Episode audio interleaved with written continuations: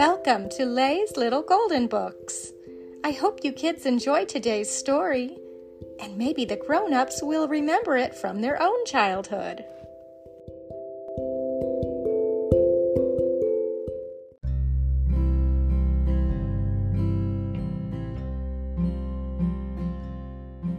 Frosty the Snowman, adapted from the song of the same name, retold by Annie North Bedford, a little golden book from 1951. Frosty the Snowman came to town one bright, cold winter's day. The first real snow of the winter had fallen the night before. In the morning, out came the children, and they started to roll snowballs. Round and round the snowy yard they rolled the snowballs. Soon they had two fine big ones. Round and round the yard again, there was a little snowball just the right size for a snowman's head.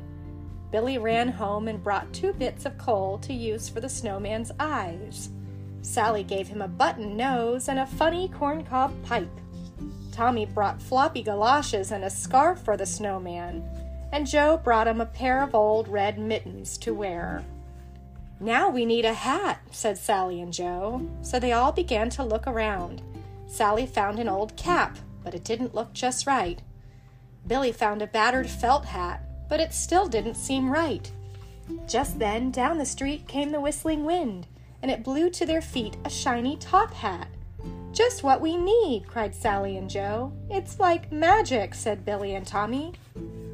It was Tommy who picked up the shiny top hat and put it on the snowman's head. Zing!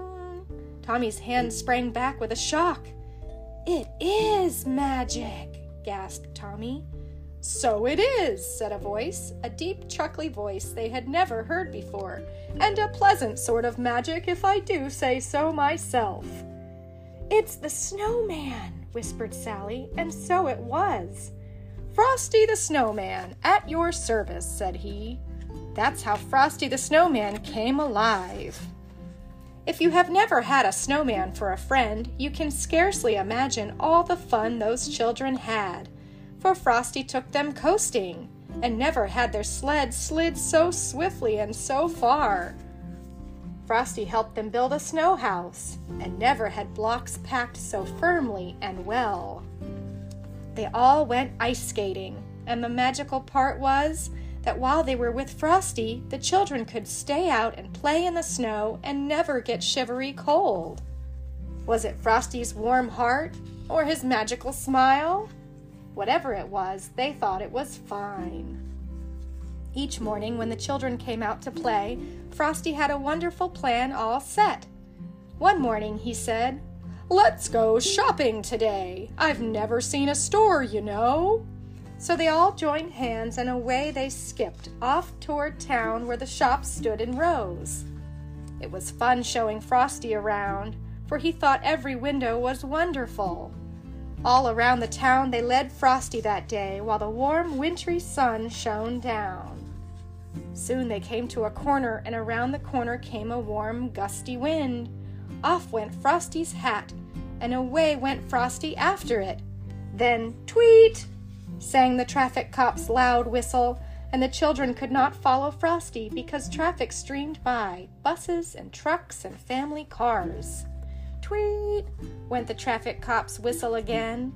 The crossing stood empty before them now, but there was not a sign of Frosty to be seen. Only down the street his top hat rolled all by itself in the melting snow. Mr. Policeman, the children cried, where has Frosty the Snowman gone?